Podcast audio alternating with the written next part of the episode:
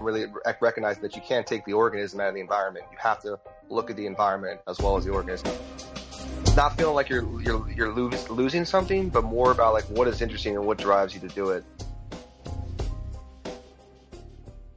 What's up, guys? This is Matt from the Human Animal Podcast. I am here today with a special guest, Josh Halbert, Get Chimpy, aka Get Chimpy, which I want to hear the origin story behind Get Chimpy sometime during this conversation. Mm-hmm. For sure. Um, Josh, thank you so much for spending time with us today, dude. Can you tell everyone a little bit about yourself and your background and, you know, if you like pizza or hot dogs or whatever? awesome. Matt, thanks for having me on, man. Like, uh, so it's, it's funny. I, I wanted to be on a podcast for like ever since I started listening to them, like just years ago. So like I'm breaking my podcast cherry right now. Oh God, I'm sorry that you have to do this with with with us. no, it's good. It'll be it'll be uh, mournfully awkward together. Yeah, great. Um, we we so, yeah, thrive in the awkward zone, so that's good.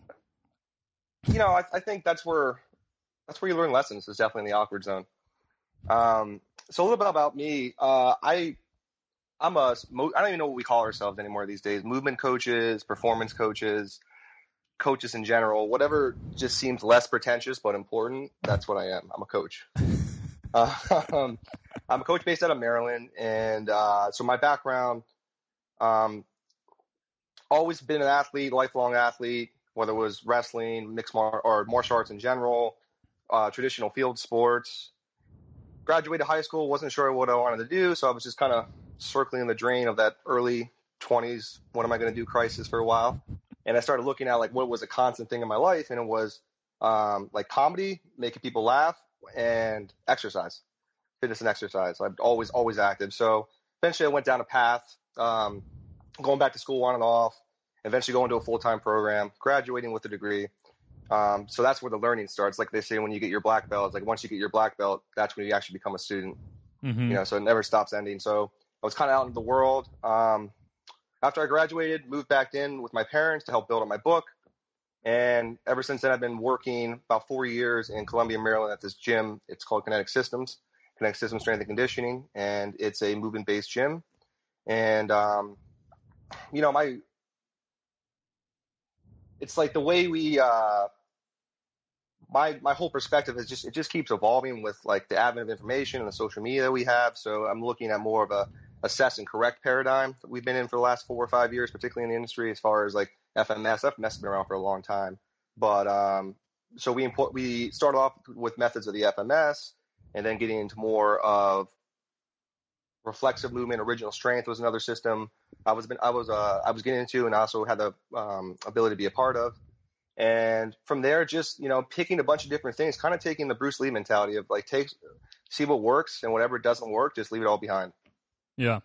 And original yeah. strength is actually how we first met at uh, the level 2 mm-hmm. workshop, I think down in North Carolina, right? Yeah, I remember that. You had a lot of questions. Yeah, I did. I had a lot of questions. I think that was part of when we kind of start talking a little bit after that about some of Andreo Spina's FRC concepts and Ido Portal's concepts and stuff, and kind mm-hmm. of how that connected within the bigger picture. And so that was kind of what birthed this. And we actually just had uh, an awesome conversation a couple weeks ago, going really deep into some uh, FRC type stuff and nervous system type stuff, which was really cool and sparked the uh, the idea to do this on a podcast to throw this together. So, you know, you said something interesting just there, I, and I think you know some people who listen to us are going to know exactly what you mean, and other people might not. So, mm-hmm. what do you mm-hmm. think the difference is between like an exercise based gym and a movement based gym? What do you see as the major differences?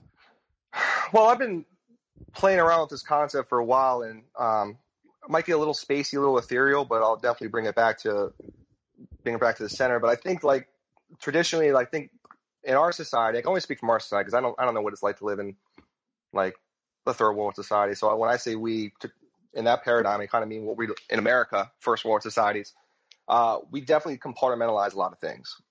So we're like, okay, I'm going to go to work. I'm going to work for eight hours a day. I'm going to go to the gym. I'm going to segment. I'm going to um, compartmentalize all my movement slash exercise drills into like one hour, and I'm going to spend the rest of the time with family, with kids, or just doing everything else. So I think when you go to an exercise based gym, if you even want to call, I don't know if we can even like split it like exercise versus movement, but I think a lot of times in, in the industry and just in people in general that want it, there's a real fitness craze now. I think people just really kind of take they like okay i'll be sedentary for a while. They don't think this on purpose but they're like they're going to be sedentary then they're going to move for an hour and then they're going to be sedentary for a long time. And then and then they just repeat the process. But um, i think when a movement based gym what i try to teach is more of a lifestyle change more of like looking at movement as a way to just um, as an expression of how you're living. And so just trying to cultivate little pockets of movement throughout the day in addition to coming to train with us. And i think um, I think it's better. I think like I think that is a better approach because little things done over time are going to definitely pay dividends than just um, one block of movement keep going. It's better than nothing. Don't get me wrong, but I think the the industry is starting to head. Hopefully, I think is starting to head towards lifestyle management and really recognize that you can't take the organism out of the environment. You have to look at the environment as well as the organism. That's what I've been playing around with a lot lately. Yeah, it's almost like uh, exercise is the prescription that's trying to the supplement that's trying to overcome the lifestyle. It's a great analogy. Right? Yeah, the movement is now we're broadening our, our scope to look at what your movement looks like the entire day. Mm-hmm. Right, including those little pockets. So yeah, I like that, dude. I yeah. Like so, you know, what's interesting is like I've been having this like idea in my head last couple months is like I almost have to kind of lure people in to be stronger and performance based stuff in a sense. Like people come in there because they want to get stronger, they want to get over pain, but really they're coming in there to learn.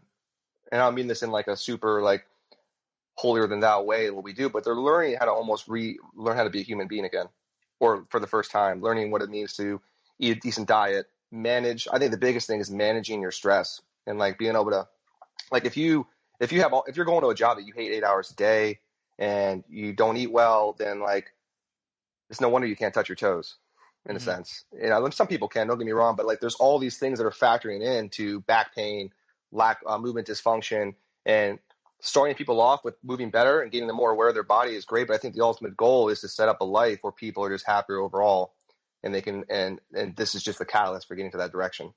Yeah, it's movement's a powerful keyhole. It's a keyhole into that other things. Yeah. yeah, and I've I've found that too. We have a on the podcast we've talked about like these six factors and obviously there's just too many to name but we start off with movement food and water rest mindfulness community nature those mm-hmm. are like the six things we start with and I, I feel like i can movement is my keyhole because that's my expertise but you could enter into this world through any of those and it could lead you to something similar I think it's also interesting, you know, you're talking about helping people craft um, a happier life or more fulfilling life for them for themselves. Uh, how do you do that without putting your happiest lifestyle onto them? You know what I mean? Mm. Where you're where you kind of like predetermine like here here's here's what works for me here just just try all this stuff. um, I gotta admit some of it is like that because it's like you explore new things and you want to tell people about them, right? So, um, for me, uh, I try to distill what I'm doing into more principle based things that find you joy and like make people happy, but also fulfilling and meaningfulness, and and kind of steer people towards that direction. You know how it is, like with you're not just a coach. Like it, it can be so dynamic. Sometimes you have to be their friend. Sometimes you have to be a motivator. Sometimes you just sit there and listen. Like so, all that whole dynamic is constantly in my I almost look at like a fractal pattern. It's constantly changing, it's constantly evolving in there. And so when you're connecting with people and you're you start to learn like where where they are in their life, you start to understand and see, be able to see maybe suggestions that you have for them that would help them. Like oh, like I have one person, she's a great client. Um, she's been with me for a couple months. Uh, overweight, herniations in the back. She's getting better. Her injury's fine now. It's just now it's like the memory of the injury and like getting away, like rehabbing now for her is like mentally feeling like she's better and not expecting, you know, the shoe to fall off the other foot and her to just snap her back. And you start to notice that she has pain flare ups when um, she's got family issues that come up. You know, her her and her parents aren't the best relationship, so it's constantly like this this almost balance or like a slack line of like emotional um, stability. And so just trying to find and she doesn't like her job too so she wants to write she's a good writer she thinking about taking the plunge and trying to apply to other jobs. So me and what i would try to do is just encourage her to do that give her momentum like start applying to other jobs hopefully find something you like to do that's fulfilling so you're not stuck somewhere a third of your day where you don't want to be. And um, to me that's that's part of the rehab process that's that's helping change the the uh, the environment of the organism. So it sounds like you've had an experience where movement can be a heuristic, can be like a, a litmus test for all these other things that are going on. It almost comes out in your movement. Mm-hmm. Oh yeah, I mean, if you, I'm sure you have clients where you see them warm up and you go like, "Wow, this person's had a bad day." Like, yeah. you could just tell. And uh, so that kind of stuff, like, I think you need to you need to wipe the system. Like those kind of people who come in, you know, happens to everybody. You need to focus a little bit more on breathing in the beginning of the session because mm-hmm. I've had those days. I learned for myself. Like if you're really stressed out, you're not moving quite as well, so you're forcing things. The more likely, the more you force things, the more likely you are to get injured. So it's really managing the nervous system as best as we can. I mean, we really try to facilitate change by, by giving them an environment to learn in. Yeah, I think that's an interesting uh, point. You know, I think we as coaches, and because we've kind of come through this journey of uh, Mm-hmm. self exploration, self discovery, is kind of what movement has been for me. What I think it's been for a lot of other coaches. Um, but one thing I've noticed recently is that there's still a tendency to for people to feel locked in or almost too reliant on a program or a coach or someone else. It's like they don't have trust in themselves and they don't Mm. feel like they can modify something. There's almost that that mentality. I don't know if you've experienced it where if I see someone having that bad day and I'm like, "Hey, let's just breathe." Half the time that person feels defeated. They're like, "Oh my gosh, I can't, I can't do like the super intense workout today." He put me on breathing. Great. Yeah, he put me on breathing. I'm I'm in the remedial class now, right? and then Uh, there's the other right. half of people that that are kind of they're like, oh, thank God, thank God you're not going to make me do this today. I, it feels Mhm. so good, and afterwards they feel amazing, and they're just like, that is exactly what I needed. But there's kind of that uh, fear line of like, what am I missing out on if I don't do this certain thing, or if I don't stick to RX, the prescription exactly how it is. Is that what that means? I, I've I've seen that for years. I just quite don't RX understand. prescription, yeah, as prescribed. okay. There you go. Wow. I'm yeah, dropping Shit. knowledge bombs on you. It's good.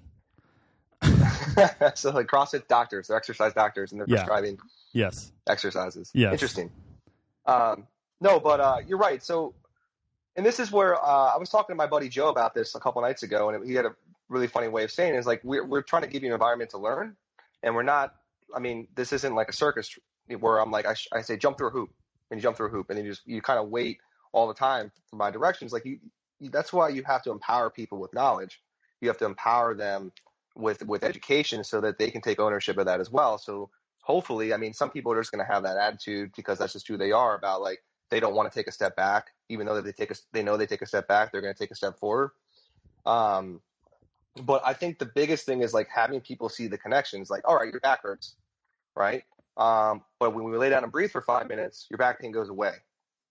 So what is that really telling you? And I, that's not saying that there's not an injury there, but I, I'm starting to even appreciate more how much of it, like life, is like that cerebral, cerebral, like neurological experience because they're having, they're just anxious. Like I think we all have neurotic holding patterns that we hold, and when when when shit hits the fan in their head, um, they tighten up. Like your body tries to find like pain is. I think Perry Nicholson said it best, or is it Perry Nichols? Perry Nicholson. That Nicholson, yeah, said it best is that um, pain is a pain is a signal to the body that there needs to be change. Mm. Right. Yeah.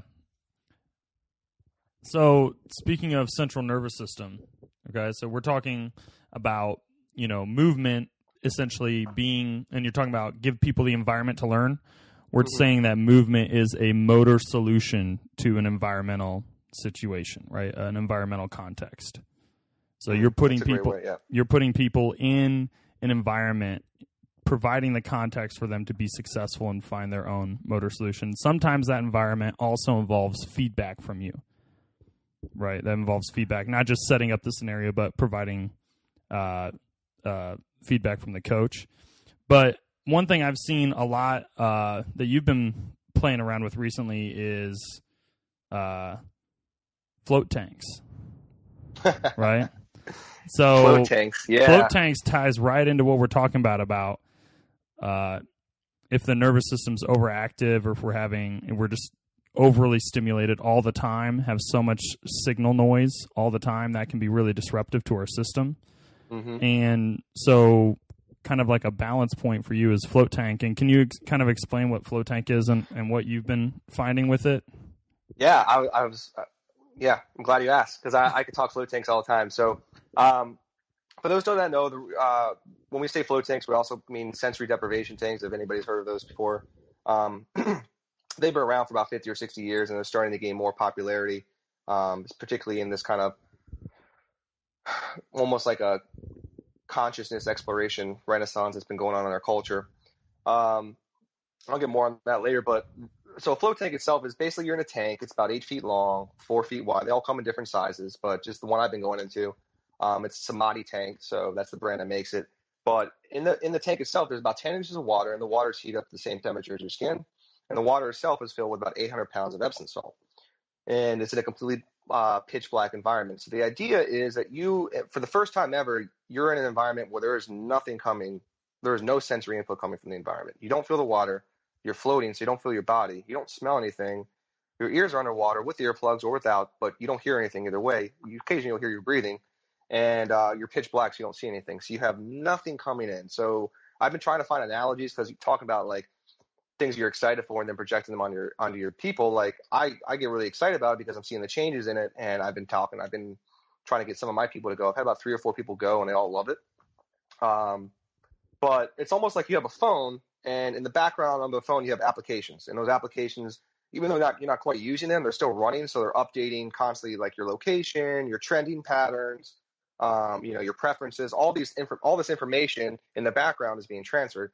And your brain works a lot like the same way. It takes in all the, all the sensory input from the environment, like what your feet are doing when you're standing, temperature, smell, sight, hearing, all that stuff. So when you take that out, just like when you close all the apps on your phone, you free up so many resources in your brain and in your mind. And then from there, it becomes a seminar on like self awareness and, and who you are as a person.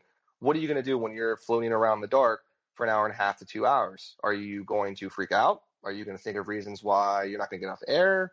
Or are you going to remember that time your dad yelled at you and now you've been overcompensating for the rest of your life? Like, there's so many different experiences people can have, um, in addition to the physical benefits of it as well, because you're you're you're in uh, Epsom salt. You're having a lot of um, magnesium being absorbed through your skin. You're uh, you're in zero gravity, so you're not you're not really feeling your body. So I always like the best analogy I can come up with is that it's like resetting the odometer on your monkey suit. So when you get out, like you just don't feel your body anymore. You just like that that back pain you have or anything like that. It's it's or any kind of ty- you know res, um, residual tension I may have sometimes when I overtrain or or when I'm moving or when I'm stressed. All that's gone. It's like taking that etch a sketch and, and shaking, and you have a clear picture. And it really makes me appreciate how neurological pain tightness really is. It's like it's it's like that uh, clear before and after where you can just totally appreciate how much of a change something just like shutting down for a while makes. And it's weird because then, I mean, we never shut down anymore. We never ever shut down. I know you brought up, you know, your phone. I uh, I have a personal like love hate relationship with Apple. Like I love Apple, but I also blame them for our, my lack of attention. uh, they they decided to come in and steal all my moments where I just had to sit and think. Now I don't have to sit and think. I can just be entertained. You know. You need to think about more interesting things, maybe. yeah, maybe you know, like- we all, maybe that's weird. what ADD is all about. Yeah, exactly. Well, you know, I've noticed recently that when I get the chance to go on vacation for a weekend and I stop thinking about work and I'm just totally absorbed in, you know, chasing my son around by the lake or whatever it is, inevitably, uh, we're driving home and that's when I have my most creative Mm. outlet. I'm just like, oh my gosh, I have to write this stuff down. I got this, this, this, and this. It just is a flood of information. And I'm like, man, it would be great if I could be productive all the, you know, this productive and creative all the time. And yet I still ha- struggle to create that shutdown time in my life to have the benefit of being creative. I feel like, you know, we're always trying to run at 100 miles an hour all the time. Right? And Mhm. and that's really you know, you're talking about this movement culture and all embracing these ideas of uh, central nervous system and and kind of helping people lead a more fulfilling life. I think I've come. I've been in this industry also about four years now, a little over four years as a coach, Mm. and the realization I've come to in the last six months is is really for me like balance. That idea of balance is the term I keep coming back to. That I'm Mm. I'm here to help fill the gap in people's lives or help bring them back to the center. And the thing I like about that concept of balance is it's not passive, it's active. It's always rebalancing. You're always coming back and moving back to something else. And there's going to be moments when you need to focus on one extreme in order to get back into the center, right? Mhm. Mhm. Um, and I, I find that, uh, you know, how do I, you know, help people embrace that concept of balance? I think is the best thing that I can do to help guide them or coach them or what, train them, do whatever. It's just it's tough though. It's tough to find all those variables. It is. I mean, parallel thought. Like, yeah, I, I think it's almost like because you're on the outside of somebody's life, you're not biased by their life, and you can see where they make and maybe can make better turns. And I, I've been really playing around with with the phrase in my head, micro decision. And Mhm. I, I like like the idea of like there's so many micro decisions we can make throughout the day to make our life better, and um, it's just being aware of them and, and making sure we make the decision that we want to have the outcome we want. So for me, like it, it comes down to like input, like you know, listening to or subjecting myself to the podcasts or YouTube videos that I feel like are going to, you know, help improve me and, and make me think about the world in, in, in, in new and interesting ways. Making sure I'm talking and hanging out with the right people, like um, just not having people that will, you know, drain you of your energy or people who are constantly always like in like a pickle and they need your advice and then they never listen to your advice. Like not wasting your time on those kind of people, making sure you're eating the right food, making sure that you're, you know, there's so many little things you can do throughout the day and they're to, they're to lead to where you want to be. And I think just like making people aware of that. And don't get me wrong, like I, I'm far from finishing when it comes to that. You know, I still make like small little uh, bad decisions. I feel like all the time that are just inefficient to what I'm what my goal is. My goal is just to live that fulfilling, um, as stress reduced life as I can. And um, so you're right. You, you kind of have to teach people like and bring awareness to these decisions. And like I'm sure you've had clients too where they'll, be taught, you know, they don't have like necessarily po- super positive people in their life and they're asking you like what they should do. And I'm always like, just get rid of them. If they're not, if you don't need them, like if you don't, if you don't need to be around them, like they're just, they're going to hurt your cause. You know, so it's, I think, like you said, community, one of the things you said, the six things was community, like giving your, like trying to forge a community around you of people who are going to inspire you to be better or who are going to be encouraging or bringing the best out of you. I think that's a big thing that, uh, that we miss out on. Yeah. It's almost, you know, we kind of do, we touch on it just so briefly in our intake. There's like that uh, uh, social support questionnaire. Do you have someone in your life that would be willing to, you know, help you out? you like your Um, friends. yeah. But uh, yeah, it's such a powerful part of it. And I think that's one of the coolest things about being a part of a gym is feeling like you have the chance to put a stamp on a culture and a community and then realizing how much like for me I, I see it especially in this group. I have a, a class called we call ninja academy right? And it's just like a bunch of adults being kids again essentially. So hmm um, but within that, we have such a strong culture now that that uh, that community instantly you you come in, you instantly know if that's a place you want to be or if it's a place you don't want to be. And what I thought I was kind of like I had this image in my head when I first started of what I wanted it to be. It's not that at all, and it's way better because other people came in and changed the picture Mm. and added their own unique stamp. So I just uh I don't know where I would be without the people that I get to train and interact with on every day. Like I learn as much from them as I feel like I get the chance to to share with them. So that's I think what's kept me in fitness is those relationships and community. You know, I love Community is movement. I'm, a, I'm a movement freak, but the reason I coach is because of relationships. Mm. No, that, that's a great point. That shows you like why like something like CrossFit has become such a juggernaut in the in the industry because they're able to kind of play on that herd mentality, like primate instinct that we all have to just belong or stay connected or to follow an alpha or just to be led. Um, so if you can definitely find ways to forge that in your own gym, but also have what like kind of guide and teach people to forge that outside of the gym as well, like making sure they, like I said, they have the good people around them. Like again, it's all changing the environment for the organism in the be- in the best direction. And um, oh, so speaking of feedback, right? I want to go back Yeah. to that float tank. Yeah. Um, one of the things I'm also appreciating with the float tank is that it, it relaxation is a skill Mm. and it really it's underutilized skill. I don't. I mean, there's like fast and loose drills from like Strong First or or, or the, in the kettlebell community. I think that was a great step to like be able to, to incorporate relaxation into your workout, and that's simply where in between sets you're literally trying to shake your limbs loose of the tension that you've built up, and um, but even taking it a step further, learning how to relax in the tank. Um, what's interesting is that you want to be as still as you can in the tank, because if you move at all, you're going to feel the water move on your skin. And that means you felt your body, which means that there's input coming into your brain.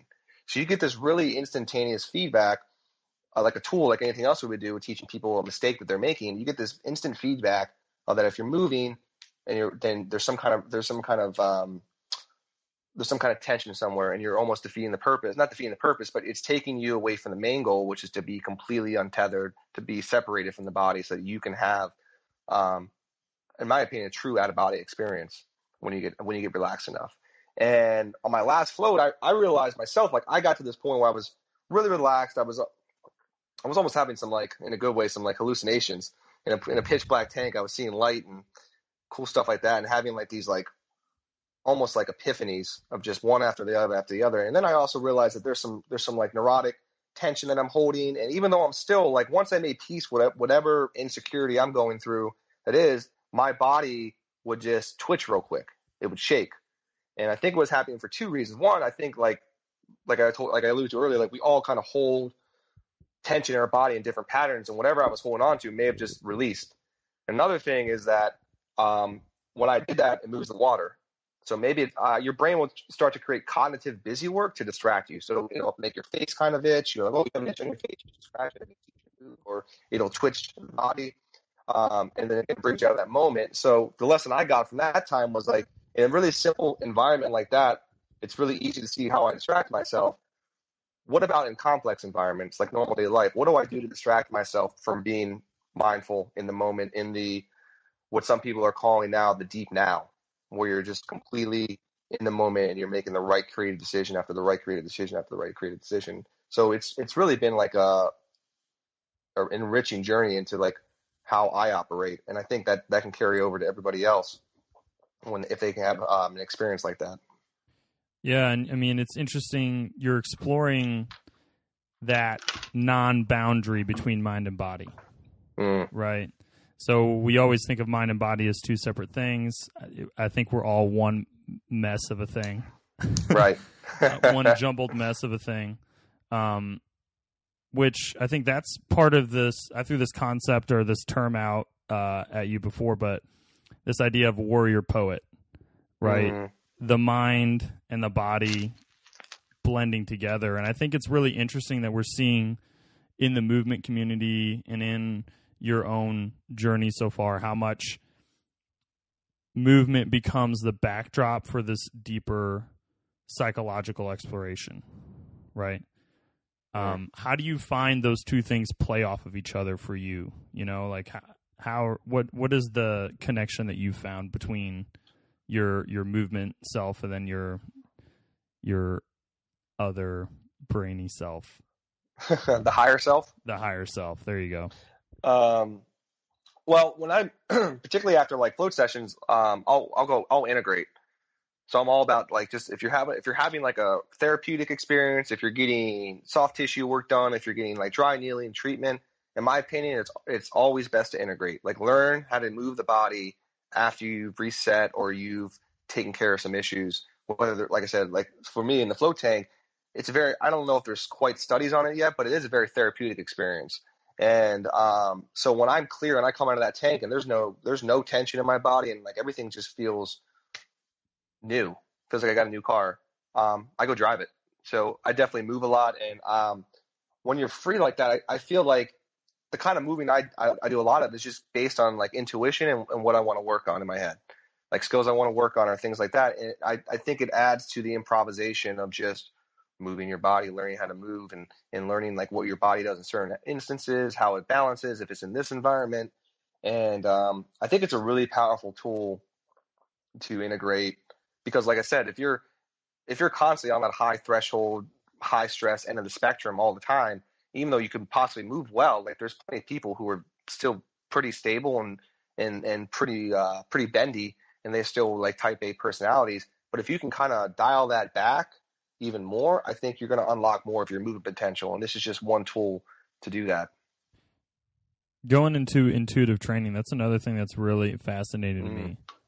Um, and something I continue to explore and try to teach. It's interesting to try to teach intuition and kind of trust trusting, you know, what how you feel and what you do because so talk talk a little bit about what you mean by intuitive training. I think it's kind of self-explanatory, but you're you're essentially meaning you move how you feel like you want to move in the moment and you kind of you're exploring you're kind of in that deep now state within your movement mm-hmm. and you're playing like, oh, what if the, what if I did this, or what if this happened, or what if I transitioned to this thing, and so you're not necessarily going out and saying, okay, I need to integrate three sets of ten, squat, bench, press, let's go, right?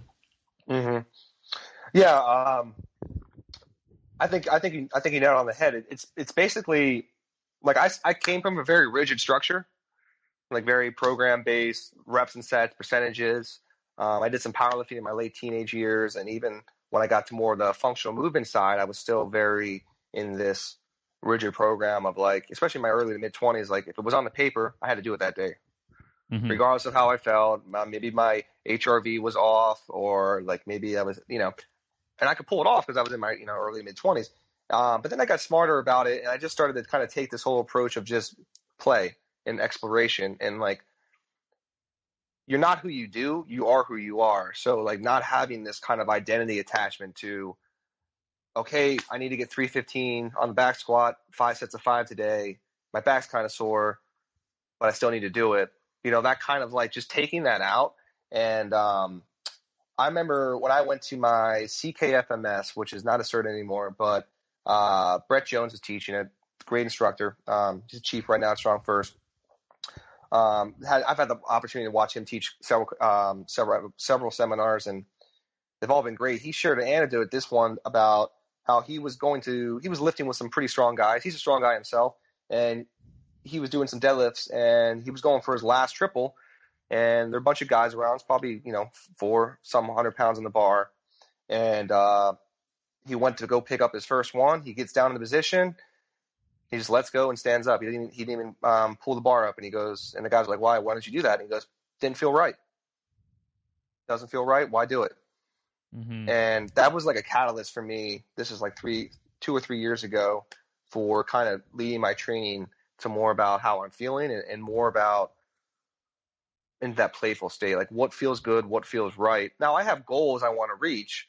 Um, I'm just in no rush necessarily to get there, and I'd rather explore and kind of reach those goals through general those specific goals through general means because I'm working on the entire body as as a whole, and I'm I'm able to just express it in a certain specific way, either right off the bat, or if I maybe have to put a little bit of more specific time into that. But I'm not necessarily trying to specialize. I'm always specializing in learning. So in, in, in like um, implementing different methods and and just understanding that a lot of stuff does have more carryover. The more you can control your body in certain ways, the more it's going to carry over in other ways. Now, certain things have a higher priority with that. More dynamic movements you have, like take for gymnastics, for example, um, they're ridiculous. They're, they're, like probably the strongest pound for pound and mobile, stable athletes that we have in the world, high level gymnasts. And um, because of that, like they can do things that other people can do who are specialists, but those specialists can't do things that they can do, not even Yep. close. Yep. And they just have this great movement based platform. So why not take things like that or uh, things like capoeira or um, even yeah, even some general kettlebell movements, throwing them in there and kind of like working on the whole and seeing where my body is that day. That's where I'm. That's where I'm at now, and exploring new things. Um, It just sounds like yourself? you've you've more set your priorities, right? You've more well like your priorities shifted or like your perspective shifted, hmm right? Right. Because that's kind of how I feel too. Like I, there's skills that I want. My my training, I think of it as almost completely play. Now, um, there are things I continue to do just because they feel good and I like doing them. So there's some repetition sometimes. I mean, recently for me, it's like I'll have one thing, maybe every month, that I'm kind of like, yeah, I want to try to hit that more because that's really interesting to me now. Like, I want to learn this vault. So it's not work for me. I just am like obsessed with learning this thing. So I'm going to hit that at a higher repetition rate, but everything else around it is totally based on how I'm feeling that day and, and what feels good and what even just Mm. feels interesting. And part of it for me, it was this big moment of learning just to let go. Let go of the fear of non structure.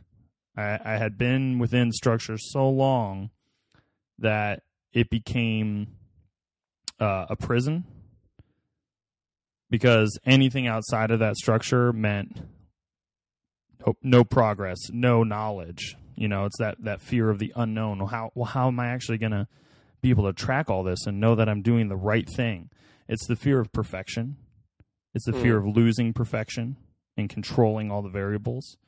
Um, and so for me, uh, again, like my movement journey became this thing where once I made that realization within movement, that applied to everything else.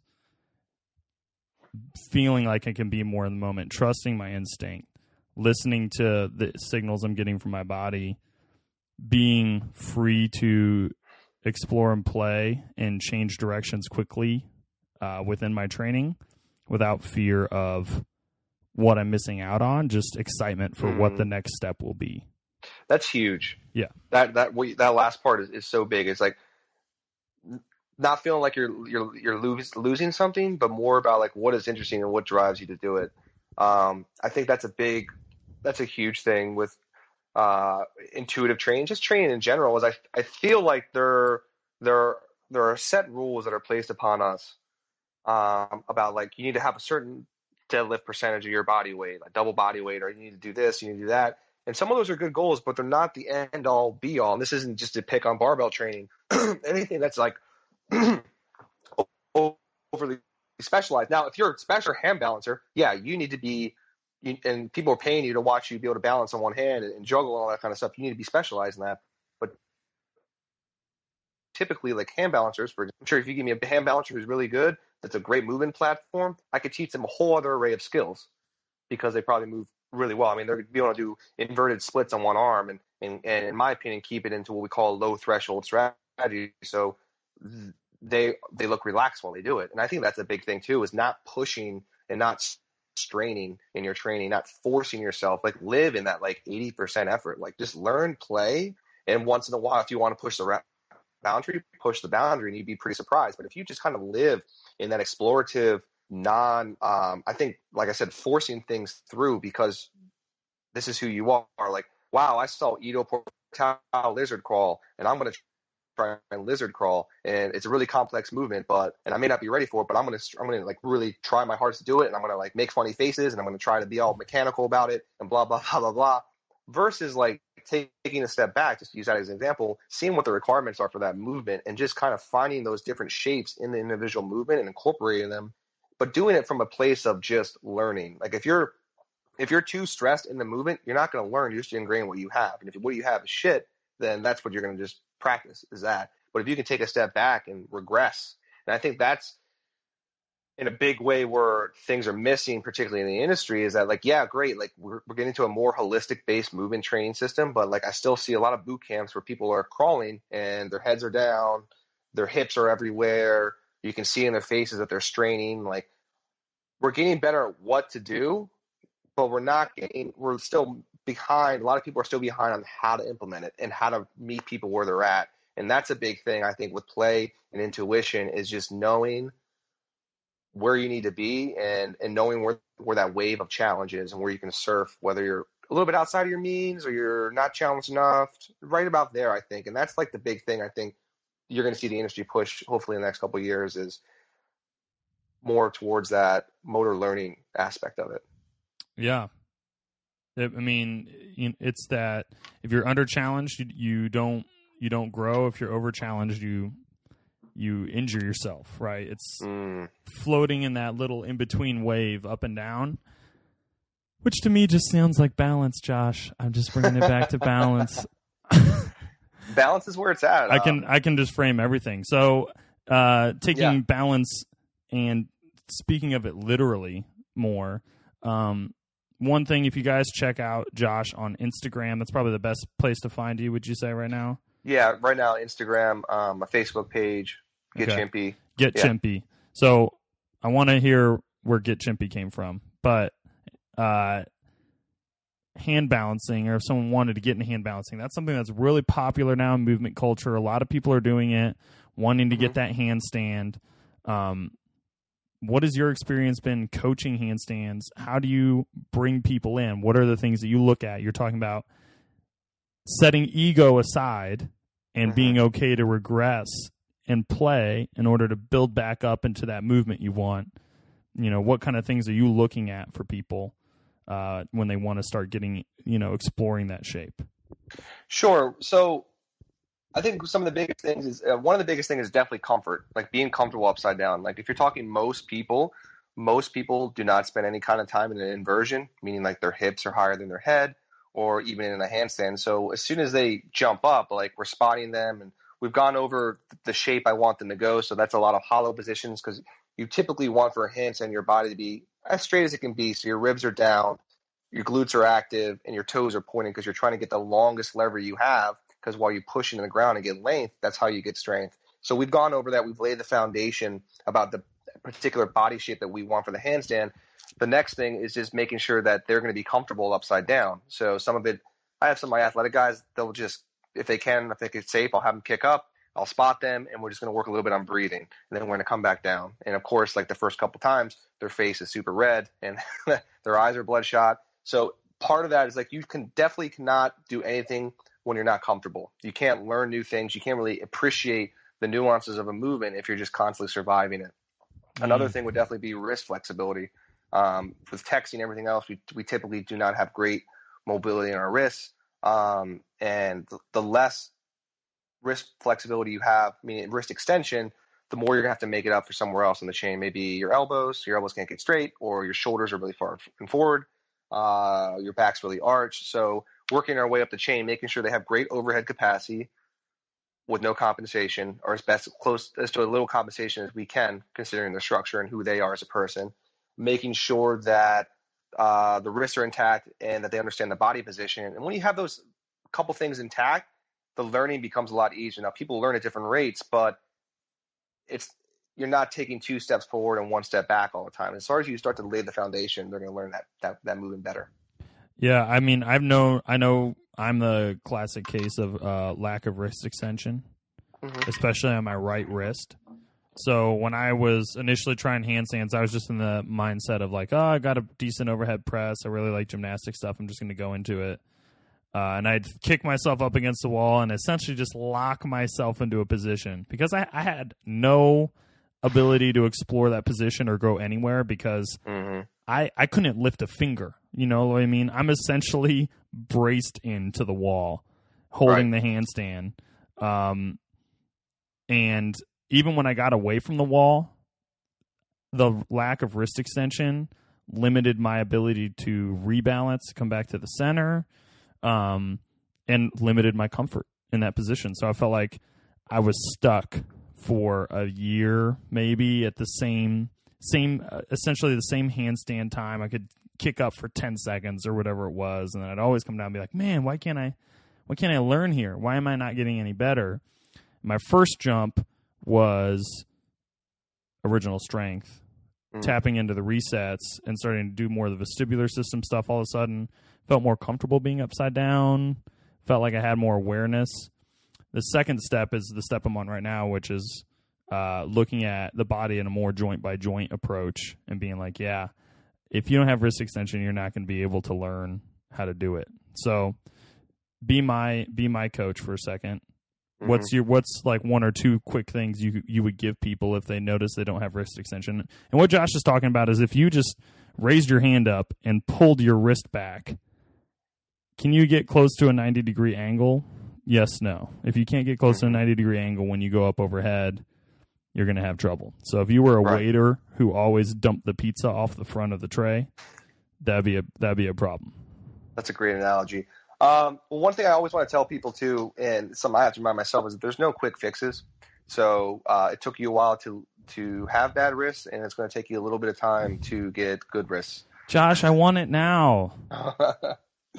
uh, we can jam it into place, and then I can take an, an Instagram picture and say we did it. Uh, but I, I, I typically like just just spending time in that position, and and so if we're on all fours in like quadruped position, leaning our shoulders past our wrists, so we kind of start to feel that stretch, and spending time in there, making sure that we're not going too far that we feel like things are ripping or we're going to possibly hurt ourselves. But there definitely does need to be a little bit of discomfort sometimes in, I, in I thought extreme tearing was part of stretching. Yes. For most people, that or they make an uglier face. Yeah. Um, but I, I would I like to kind of come up off my I don't know if I can describe this, but I start to lean forward and then I start to come up off my palm. I'm still on my knuckles, and while my my uh, my wrist is past, I mean, my shoulders are past, past my wrist, I lower back down onto my wrist, still in that extend, extend extended phase. So that way, I'm kind of straight. I'm going slow, so I'm starting to strengthen the eccentric of the wrist Yes, I got you. in that range, range of motion. Um, that's a big one, and doing that every day. I would say I would give you one thing to do, and my second thing would be do that as much as you can, a little bit every day, uh, with intolerance, and you should start to notice. I do difference. something similar on the wall. right. Hand on the wall, come up, and then drop down, pull myself back into the position into extension, come up, Mhm. pull That's back down, and then I'll even pull down and then try to lift up the other way. Mhm. So I'm actively pulling here, seesawing almost back and forth. You guys can't see us probably because this is an audio podcast, but it doesn't matter. Hopefully, we described it well. um, but yeah, ba- basically, also like you know, pivoting off of what uh, Dr. Spina says about with the FRC, like you definitely want to have that control in that end range. So you need to strengthen that control. It's not just about like sitting there until your hand gets numb for 30 seconds passively, and then going to try a handstand. It's slowly building up the tissue tolerance to that because tissues take a while to build up. Um, and uh, on top of that too, like like you're talking about handstand gymnastics stuff, like we human beings we're bipedal and we have we uh, our vestibular system controls pretty much how we interact with the environment all the time. Uh, so things that will make gravity feel different or will challenge that, they become novelty to us, and those are great ways to learn and to play and to, and to start to um, explore your body is adding balance into it, whether it's in handstand or it's just simply tightrope walking on a two by four. If that's challenging for you, uh, that kind of stuff is going to get us more into that whole flow state that a lot of people are seeking these days, which is interesting. It's like the where the brain starts to downregulate other parts and start to ramp up uh, different parts. So you start to take resources from one and put it more into the other, so you can get into that what we call the deep now or that focused state. And that's I think as a big reason why handstands are really appealing for me is because things slow down while I'm in that handstand and I don't think about anything else except just the moment. And the more things you can foster the mindfulness that we keep talking about and keep bringing back, the better off you are. Yep, it's the whole thing tied together. And I'm really interested too, you know, um, I think that kids I, I got two things. First thing I was going to say before was kids twirl all the time. they want to be flipping, twisting, cartwheeling, turning around bar. I mean, they just want to do anything that is kind of like whirly twirly. They love it. Mm. And it's interesting because I have had a number of adults come into the gym recently who are like 50 now, like in that age range, and they're like, well, got to give up my roller coaster membership because, you know, roller coaster club membership because I just can't do it anymore. I'm like, oh, well, no. Vestibular system is a trainable reflex. We can get that back, buddy. Yeah. Um, so I just think it's interesting. I see kids is like that's a, a you said talk about novelty when he's when Josh is saying that, he's just saying the brain learns in new situations. It pays extra attention when we're in new situations. So if you can do something that's different or new, that's an awesome way to learn. It's why I like tra- telling people to train outside when possible because in nature you have so many new variables and novel variables and surfaces and angles and what the what your vision is taking in, sound, everything. It becomes a novel situation and it can help people learn better. I have a we had a coach um, who's also was a co-host with us on this podcast. Uh, his name's Nate, and one day I saw him try to teach someone to deadlift, and they just couldn't get it. They were stuck. When we it looked like they they could get it, but they were just like stuck in this pattern. And all he did was tell them to turn around and face the other way. So they were looking the other end of the gym, and all of a sudden, boom, they got it. Mm. And I was like, oh, very clever, Nathan. Change, changing one thing. It's um, the nervous system is very easy to affect. It's just you know what the what are you trying to affect, and is is it going to be repeatable so that the changes actually stick? That's a interesting story about that. I mean, I can see why. I can see why that would work. Yeah. Um, but you're right. That novelty is definitely what we're learning, and and challenging the vestibular system on a on a consistent basis is, um, I mean, I've been playing with this idea like you can be too strong for your own good. Like I've known, I've had a I had a guy I worked out with when I was a teenager.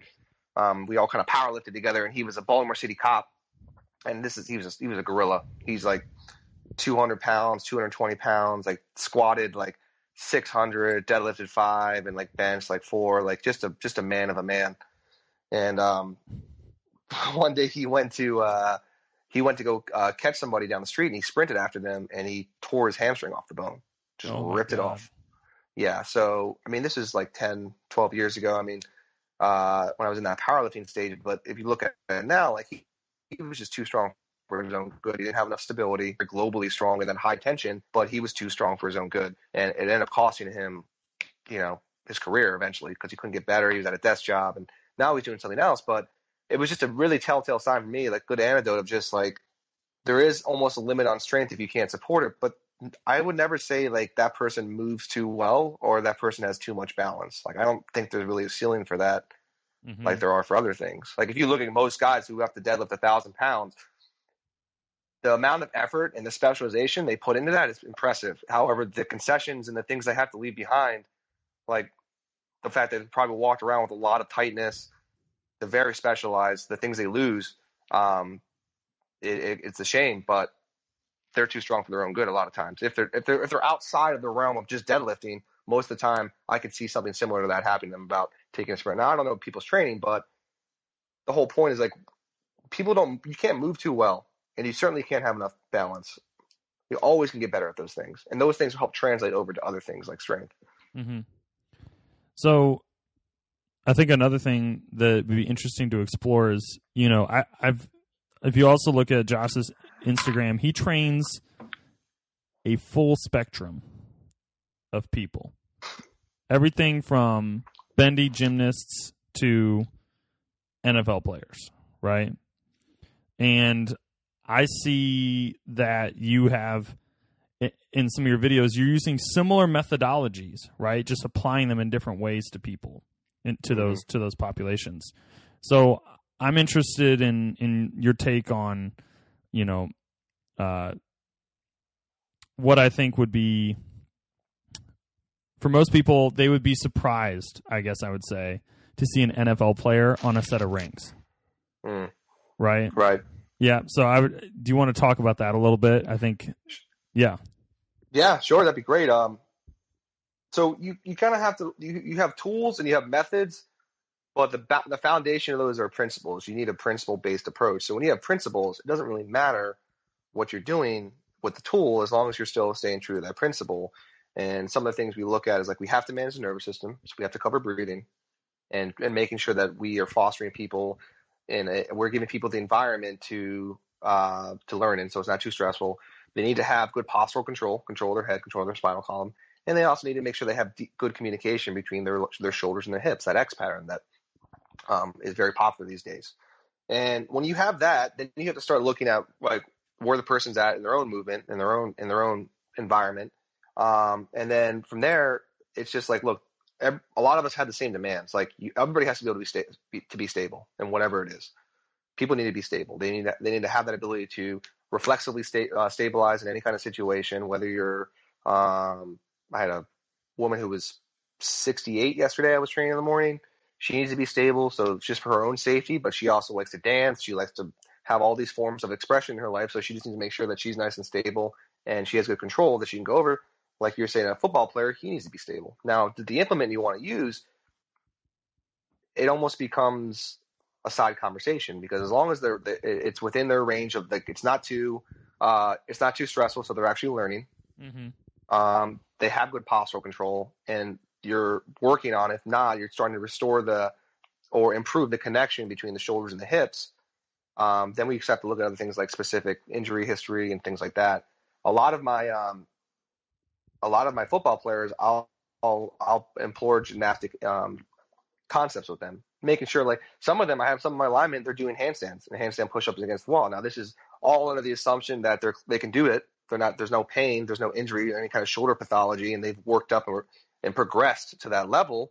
And I know them long enough. So again, all context. But yeah, there's no reason why they can't do handstand pushup if it's safe, because that way they're working on body control, they're getting that vestibular input, they're working on overhead pressing, they're working on um, hollow positions, and same thing with like my little kids. They're they're they need to work on their handstands too. If we're looking for that like upper horizontal pattern, but even if we're just looking for an awareness drill as well. Um, so I just think like the methods that you have, it's just all it's all going to be within your principles. Figure out what your principles are, and then based off of that, you can train anybody. You can train a surfer, you can train an old lady, you can train um, an overweight client. You can train all these people um, with principles. Yes.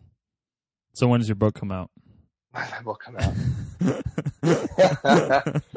Man, uh, it's just Instagram right now. It's the easiest way with my schedule. You know, I, I know. I uh, I finally figured out Instagram about two months ago, and I was like, oh, it's micro blogging. I don't have to sit down and like worry about the post and like I can make spell che- spell errors and it only is like 15 seconds. And people will actually watch like it. That. Yeah, it's micro blogging. It's great though. I mean, um, some people they want to put the time in to edit and they'll have these longer blog posts and there's other mediums for that, but uh, you know, I I have to, you know, social media is like a two edged. It gets a lot of flack and it should because it, it definitely feeds into our narcissistic tendencies as human beings to be neuroses. Yeah, yeah, and slaves to our biological ego. Like you need to have an ego because if you didn't have an ego, you wouldn't want to brush your teeth because you wouldn't care about yourself. But there's like a line like where your ego goes beyond a point where it just becomes about self preservation and goes into that like self importance and and all these other things and um so social media will play into that. But I've met some amazing people because of social media. I've learned some amazing things as far as movement and principles. I wouldn't have gotten the opportunities I've had to teach certain things or to do certain gigs because of social media. Uh, so there's there is some suck, but there's also some good stuff too surrounded by Instagram. Well, that, that was one of the topics I I wanted to touch on because your social media presence was strong. Is is what about the novice mover who's now coming onto social media and it's mm-hmm. just so much inf- there's so much on instagram there's so much on facebook there's so many blog posts or like the new trainer how do you navigate through that without becoming just totally inundated right mm. or is that even an issue is you know because there's i think it it's almost like you said principle based if you have your principles and you go in and you look at what something is, you can see how it would apply in certain situations. The problem is a lot of times we're just I feel like people come in and they jump methods mm-hmm. and they try a bunch of different stuff and maybe that leads into more intuitive training and play in a good situation, or maybe it leads to paralysis by analysis in like another way, right? Totally. Like I go through different. You have to go through different stages. Everybody has their own journey, and like for me, I definitely have to kind of immerse myself into something. I have to immerse myself into something to understand it, and then kind of go to that go to that extreme, and then be able to go back to the middle a little bit and find my own center again. But that that extreme definitely changed where my center is, and I added to that, and it, it, it all comes back down to this principle. So for the the people that are just starting out, I mean, learn a lot, continue to question things and, and find figure out what your principles are. Figure out what what you think movement is and what what are truths to you. And they'll probably get like you know they'll probably get proved wrong because they were for me and i thought i knew some principles. And then eventually over time and just trial and error you're going to learn what what what works and what doesn't work. As long as like you're safe with your people like you're not trying new things because uh, new people and that you you know that you're not sure if they can do them or not, like that's where you get into that kind of like recklessness, irresponsibility. But those people who are doing that anyway are just are just idiots, regardless of social media. They just they would have done it if you wrote them a letter about doing dumb exercises, and they would have just followed that too, or saw it in a magazine. Um, but yeah, there there is a lot. There's a lot to absorb, and it's kind of weird because like there's almost like this weird movement relevance where everything is good, but there's some bullshit out there. There's fluff. Like you look at it and like, okay, like we talked about earlier, like what context is it done under? Just because you're doing these exercises, if it's putting that person in a stressful environment, are you just trying to give them metabolic busy work or are you trying to improve movement? Like what is the goal? What look what look what the person's doing and, and look how they move and look how they coach their people and what their reasoning is for and start to make sure see if it's if it makes sense. Does it hold up to some scrutiny? Do they can they justify what they do? That was a big one I was like, can you justify everything that you do? And then like why why it's there. Um, and it's it's you know I uh, on Facebook there's there's like older trainers who are bitching about newer trainers on social media, but they're using social media to do it. You know, like oh, like new. it's like a But now we've kind of come full circle into like this get off my lawn old man rant that I'm I'm seeing new older and older coaches do, and uh, yeah, there's just there's so much out there, and it's cool. It's all coming. You can almost see trends. Like people will. It's all. It's like you would almost see like whatever was written on at T Nation, people are going to do next week. Like you know, like Eric Cressey says, you need to do this exercise. So I'll walk into the my uh, into a Globo gym, and next week after that, I'm seeing people do all these exercises. Now they're kind of go, hopefully they're going in the right direction. They may not be doing them well or may understand why they're doing them, but people definitely have that tendency to just kind of follow along with the pack. I think if you have your principles, you're going to be able to keep that anchor in all this like flow of information. You're going to know like what's good, what's not good, what can I apply, what do I like about that, what can I take away from that, why I would never do that, why I don't think that works. All these sorts of things. You just have to ask questions and you have to learn. There was a point when I was a young coach, I actually read too much. I was reading strength coach. I was reading teenage. I just read so much that I it was I couldn't figure out what I wanted to do. Too many blogs, and I did. I stopped reading for like a year or two, and worked and just continued to work in the trenches, and that was better for me. And then I, I so I read a little bit now, or I'll read these micro blogs on Instagram, and I'll, I'll absorb a little bit, and I'll move on. But sometimes you can read too much, and believe it or not, they can get too caught I, up in it. I was there. I was there for like six years. I felt like anything it was the, and this is the application of the fear of training. I felt like anything that I missed on social media, any blog post or that I was I was no longer going to be the perfect, you know, the best that I could be because I missed something.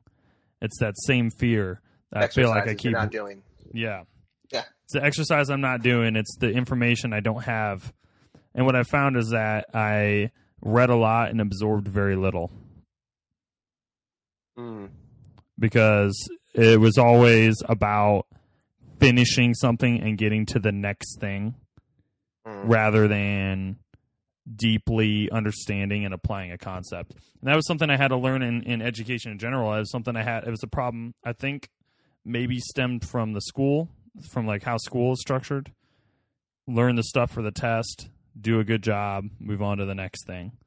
Do a good job, move on to the next thing and I felt like uh, it was interesting for me. I went to school for for Japanese and physics, and uh, and I really enjoyed it. But when I got out of school and started getting into fitness and training, because it was self motivated, it was exploratory and fun for me. I learned and retained so much more information in such a shorter Mhm. period of time. So, what do you think was like the big change where you started to stop reading blogs and go more for experiential learning?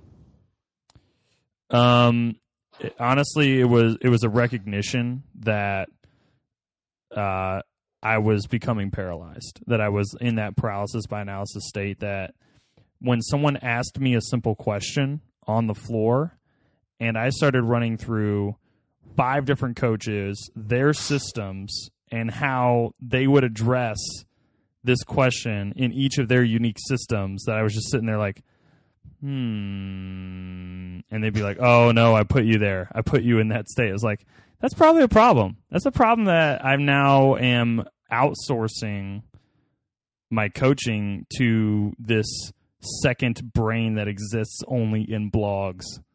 You know, I, I need to be here with this person, react to them, and trust myself. I mean, this is the big thing. It, it, it all comes down to Mhm. you do the work, you put in the work, but there's a point where you need to trust yourself for having put in the work. Um, and that's the same thing with movement. I mean, it's like I said, the thing I love about this is just that it. I feel like these fingers spread out into all these different areas of our life if we let it. Um, Let the record show that Matt is actually doing a finger spread out yeah. I am. It's for people who can't spreading. It's really kind of creepy. I can try to do a little. it's like no, a you know what? Honestly, like I know how it is. Like it's almost in a way like you you you're so humble that when somebody asks you a question, the first response is, "Well, it depends." Yeah. And then you have like five contingent circumstances of how all the outcomes can be different, and you start, and then you you're like, well, which one would say? Like, it's almost like you feel like you're on you're on spot, and like somebody's going to judge you who, for your answer, but really, that your your client or somebody is just answering you a very simple question, or maybe even a little bit like a more complex question that you do know the answer to. You just want to make sure that you cover all the variables in that answer, and it becomes like almost as, it becomes like uh, it causes some stress. Yeah, Yeah. that's part of the learning process. You know, Yeah. that still happens to me occasionally. Is that I mean, somebody asked me a question like, well, I mean, it could be this, it could be that. It doesn't. There's four different things it could be, and like being able to just kind of distill that into something that is useful for them can Exactly. be challenged sometimes. to not sound like uh, Charlie Brown's teacher, right? And they're like, "What did you just say?" Yeah, I didn't get any of that. Thanks, though. Yeah. Yeah, like you said, having that confidence, having that um that belief. Yeah. You know, and it's also right. I, I found I found that you know just personal growth in everything is also uh, a waxing and waning of that. Like I'll go from a period of being like, "Yes, I've got this," to "Oh shit, I don't know anything." to yes, I've got this, and it's just, that's also balancing and rebalancing back and You're, forth. you're right. I feel like sometimes I forget more than this is going to sound really like really cocky, but I forget more than a lot of people have learned. Like there's there's so much information out there and so many tools. Like the other like a month or so ago, I I remember this awesome stretch that I got a couple years ago from the FMS, like four or five years ago, called like the Brettzel 2.0. And I was like, oh yeah, I love that stretch. and uh, I was like, I completely forgot about it. And there's so many things like that. And like you said, like you're like, I don't know if that's the right way to do it. I don't know if that's the wrong way to do it. And it's really easy to get caught up in all that noise. But as long, I mean, as long as you're not ca- causing harm, that's the first thing as a coach, young Yeah. coach, old coach. Like, don't cause any harm. Don't make it the situation worse. Mm-hmm. And if that's like your, if you keep that as your number one intention, Boyle had Mike Boyle had a great thing that said you never really appreciate safety until you first hurt somebody Yeah, and putting somebody in an awkward situation, which I think is uh, very could be a very educational experience. Is when you maybe you progress somebody too fast and they they hurt their back for a couple of days, or maybe something even more serious. But when you start to when that happens to you as a coach, it's like then you really start to appreciate like regressions and taking the time and and being a, as a coach, not being attached to trying to get your clients to swing a kettlebell in a couple sessions or or whatever it is. Like, oh, I'm a great coach. I'm going to get them to progress like this in a certain amount of time. And and it's as a coach, you have to step back with your ego. Mm-hmm. Yeah. So let me know. Let's let's just hit a couple more questions, and then I think we just need to bring take this to a part two, dude, because this is All right. already about as long as any of our podcasts have ever been. Where are we Um, at? Like an hour? uh, we're at hour and fifteen. Wow. I know. Okay. that's good. Um, by, yeah. Where where does Get Chimpy come from? Where does Get Chimpy come from? So Get Chimpy, um, I would say about five, five to seven years ago, I definitely got more into loving the concept about how we are all really primates and we're all apes. And we're, what is it, 98.6 or 98%, 99% share the same DNA as the chimpanzee. And I think um, for me, it's become more of an acknowledgement over the years of the fact that we are still very instinctual animals and um, we still act a lot on instinct and we're still very controlled by our reptilian brains. And I think a lot of our um, decisions are actually made subconsciously more than we like to think. However, the beauty is that we have frontal lobes. We have access to our higher selves, and, and Get Chimpy's more of that acknowledgement to the fact that like we can be playful, um, and we're like human beings themselves are are capable of incredible cruelty or incredible kindness. And it, it's this dichotomy I think that causes a lot of how do I say existential angst for human beings that they, they they're not even aware of. Um, people they lash out at other people. They have these knee jerk reactions. A lot of that I think is just very primal based, and it's not an excuse, but it's like it's like that warrior poet. It's understanding who you are and, and acknowledging that. And yeah, just it's a it's more of a push to try to get people back to moving and, and playing and, and trying to foster that entire mindset. But kind of, you, if you ask me a month or two later, I'm sure the definition is going to change. It's it's ongoing. But that's where kind of that, that-. That's cool. That resonates with me. Like uh, the human animal podcast is kind of similar that way. Like Mm, we stop we stop looking at humans as animals and stop looking at all the factors that we would eh, eh, you know look at with a, another animal, their environment, everything else. Uh, social interaction, all the things that make up their health, diet, movement, everything. Uh, we stopped looking at that as humans because that compartmentalization, right, separating things out. So it was like kind of a call to get back to that. So I yeah, that resonates. That's cool, man. great. Yeah, it's hard not to. It's hard not to compartmentalize. I mean, you're born into a culture of momentum that's constantly pushing you forward, and it's like you're just born, and everybody's already walking, and everybody's already moving towards direction. And like as a as a person, um, we're all going in a direction as a society, as a people, as a species, as a planet. We're all going in this direction, and you just get dropped down right in the middle of the, of the stream, and you're expected to swim in the same direction. Um, so it's really hard to get caught. It's really hard not to get caught up in what we're doing. But I always, I've been playing around with this idea of just always being mindful of like what is going on. Like I love space because space humbles me. I, I, we could talk cosmos for like we could do like part two on cosmos, but I love watching space because it's so easy to get caught up in like being late for work or thinking that this person doesn't like you. But the reality is that you and I are two shaved chimps on a rock that's hurling around a giant nuclear explosion in space, around other rocks that are hurling around other giant nuclear explosions in space, around like black holes. And so none of this really does matter in the end. Like, yes, I, I biologically, I want to feel important. I want to feel cul- culturally relevant, and I want to leave a lot behind a legacy. But in the grand scheme of things, like I'm going to go back to being hydrogen, iron, and whatever else stardust is. So it really, it almost takes the pressure off me a, to be comfortably insignificant. Mm. Yeah, that's another. That's an entire another podcast.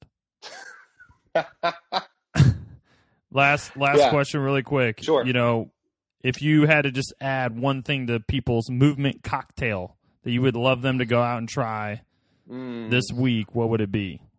Oh, um, Not necessarily this week. If you want them to take more time and week. ease into it, that's fine. yes. Uh, I would say if I had to do one thing conceptually, I would say trying to do trying to make hard things look easy. Is so if you're going to deadlift just because it's easy to quantify, if you're going to deadlift with something like 85% of your max or something like that, tr- or anything you're going to do, whether any kind of movement, try and do it with as little effort as possible, but enough to maintain good form. So if you're going to do a deadlift and you can do it well with 75% of your effort, but you're in the habit of always being really and like lifting with 100% of your effort, try and get it done with as little effort as possible because I think you learn to be stronger while doing less and you start to develop these different gears if we can use a car analogy of tension and you don't just have I'm I'm not doing anything or I'm using all my effort and then you have you have like this this spectrum and if you can broaden that spectrum out and actually stay away for the most part of, of that 90% effort where you're just surviving things and start to kind of hover around that 50 to 75% of just play and exploration, I think most people are going to get a lot out of that. The door is opening behind you, and it was kind of scary because I didn't see anybody. Hello. And there's the little guy. oh, his son's awake. The podcast yeah. is over, guys. Yeah. Uh, well, uh, Josh, thank you so much for being here and uh, for spending your time. I'm glad we got to do this. We'll definitely do it again soon and uh, I will uh, let you know when the podcast goes live on the website. Send you links so you can put it out on social media. Again, if you want to follow Josh, get Chimpy on Instagram or Facebook are the two best places to reach you right now. Mm-hmm. Right? Um, and guys, if you want to remember, we're at the Human Animal Podcast on iTunes. You can email us questions. If you have questions for Josh and you and you feel like you just feel more comfortable asking me first, you can always email me at the human animal podcast at gmail.com. Right, Rowan? You say something? He's not going to say anything yet. we'll wait for his podcast debut. Um, thanks, man. Thanks for being in the conversation, and uh, I appreciate your time big time.